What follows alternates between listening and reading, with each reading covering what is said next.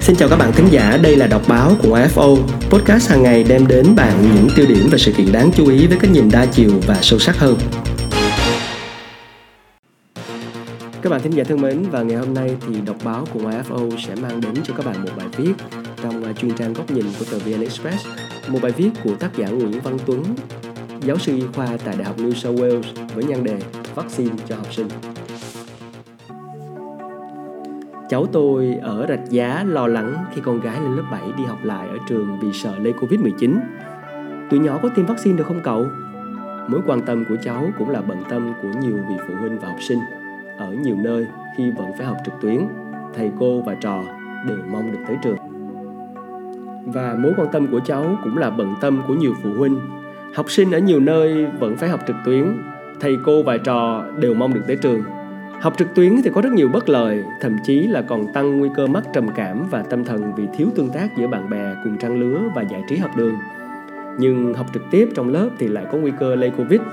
Một ca lây nhiễm trường học có thể gây ra nhiều ca và nếu không kiểm soát được thì có nguy cơ trở thành dịch. Vấn đề do đó là sự cân bằng giữa những lợi ích và rủi ro. Trẻ em và thiếu niên chiếm tỷ trọng đáng kể trong dân số Việt Nam – theo điều tra dân số thì nhóm trẻ từ 5 cho đến 19 tuổi chiếm khoảng 21% tổng dân cư. Có vẻ như cộng đồng tới 1 phần 5 dân số này chưa được quan tâm trước Covid. Chúng ta phải xem xét cứ liệu cụ thể để có chủ trương đúng cho trẻ em và thiếu niên. Theo số liệu của thành phố Hồ Chí Minh tính đến giữa tháng 8 thì trong tổng số ca nhiễm ở thành phố, trẻ em tuổi từ 0 đến 17 chiếm 14% và trong số này 6 em tử vong và tỷ lệ là 0,1%. Tỷ lệ này rất thấp so với nhóm người trên tuổi 60 và con số trên cũng khá gần với tình hình tại Australia. Ở bang New South Wales, trong đợt bùng phát gần đây thì trẻ em chiếm 16% tổng số ca nhiễm. Tuy nhiên, tuyệt đại đa số bị nhiễm nhẹ và rất hiếm ai nhập viện và chưa có ca nào vào ICU hay tử vong. Nhưng với sự xuất hiện của biến thể Delta và có lẽ nhiều biến thể tiếp theo, vấn đề đặt ra là phải phòng ngừa cho trẻ em và thiếu niên. Đây là một nhóm tuổi năng động, nhiều tương tác và nguy cơ lây nhiễm, có thể trở thành vấn đề y tế công cộng không hề nhỏ.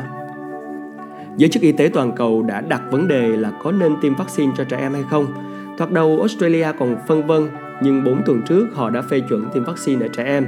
Bắt đầu từ ngày 13 tháng 9, trẻ em từ 12 đến 15 tuổi ở Australia được khuyến khích tiêm vaccine Pfizer. Trước Australia, Mỹ và Canada đã phê chuẩn tiêm vaccine cho trẻ em. CDC của Mỹ nói rõ, trẻ em 12 tuổi trở lên nên được tiêm vaccine COVID-19 Cục Dược phẩm châu Âu cũng đã phê chuẩn tiêm vaccine Moderna cho trẻ từ 12 đến 17 tuổi. Đan Mạch, Thụy Điển, Na Uy, Pháp, Đức, Tây Ban Nha đều đã triển khai tiêm vaccine cho trẻ từ 12 đến 19 tuổi, có nơi là 12 đến 15 tuổi. Nhật và Israel cũng đã quyết định tiêm vaccine cho trẻ, còn ở Trung Quốc, trẻ từ 3 đến 17 tuổi đã và đang được tiêm Sinopharm. Riêng ở Anh thì có chính sách hơi khác, giới chức y tế Anh chỉ đồng ý cho tiêm vaccine ở những trẻ mà hệ miễn dịch có vấn đề hay từng tiếp xúc với người bị nhiễm nặng. Hay nói cách khác, Anh phê chuẩn tiêm vaccine cho trẻ em nhưng có điều kiện. Vậy thì vaccine nào cho trẻ em? Thế giới hiện mới có hai vaccine được thử nghiệm trên trẻ em là Pfizer và Moderna. Cả hai nghiên cứu đều cho ra những cái kết quả có vẻ tốt là hiệu quả vaccine 100%.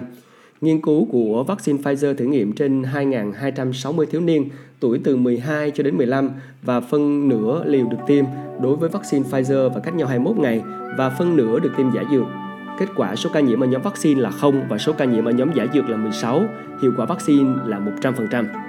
Nghiên cứu của Moderna thử nghiệm trên 3.732 em tuổi từ 12 đến 17 và trong số này 2.489 trẻ được tiêm vaccine Moderna và 1.243 người được tiêm giả dược Kết quả là số ca nhiễm ở nhóm vaccine là 0 và số ca nhiễm ở nhóm giả dược là 4. Hiệu quả vaccine là 100%. Vậy Việt Nam nên làm gì? Thủ tướng Phạm Minh Chính mới chỉ đạo Bộ Giáo dục và Đào tạo phối hợp với Bộ Y tế triển khai chương trình tiêm vaccine cho học sinh. Thành phố Hồ Chí Minh đã có đề xuất tiêm cho hơn 642.000 học sinh trung học tuổi từ 12 đến 18. Tôi nghĩ có vài vấn đề cần xem xét. Thứ nhất, cho tới hôm nay và có thể về lâu dài thì loại người chưa có dữ liệu đầy đủ về an toàn vaccine ở trẻ em. Điều này có nghĩa là trước khi quyết định tiêm vaccine COVID-19 cho trẻ em, hệ thống y tế quốc gia cần chuẩn bị cơ chế giám sát và theo dõi các phản ứng phụ chặt chẽ trên các em và trong một thời gian dài. Thứ hai, với nền dân số trẻ thì Việt Nam phải nghiên cứu cẩn thận các câu hỏi bao nhiêu trẻ em và thiếu niên từ 6 đến 18 tuổi đã bị nhiễm Covid và bao nhiêu người đã nhập viện, bao nhiêu ca đã tử vong. Những thông tin này không thể thiếu cho việc ra quyết định sẽ tiêm chủng cho nhóm trẻ độ tuổi nào và ở khu vực nào trước. Thứ ba, Bộ Y tế có thể chia làm hai bước.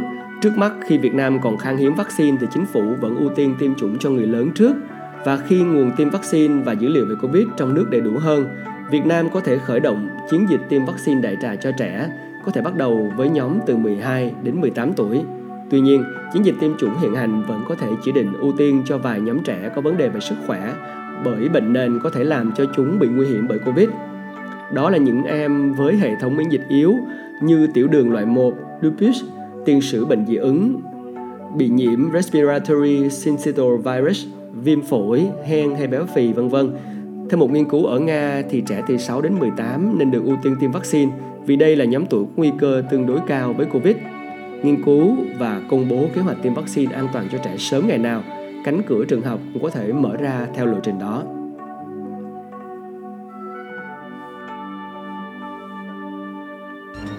Các bạn vừa lắng nghe đọc báo của FO Podcast hàng ngày đem đến bạn những tiêu điểm và sự kiện đáng chú ý với cái nhìn đa chiều và sâu sắc hơn. Hãy cùng cập nhật dòng chảy thông tin mỗi ngày, nói không với tin giả và tạo ra bộ lọc thông tin cho chính mình các bạn nhé.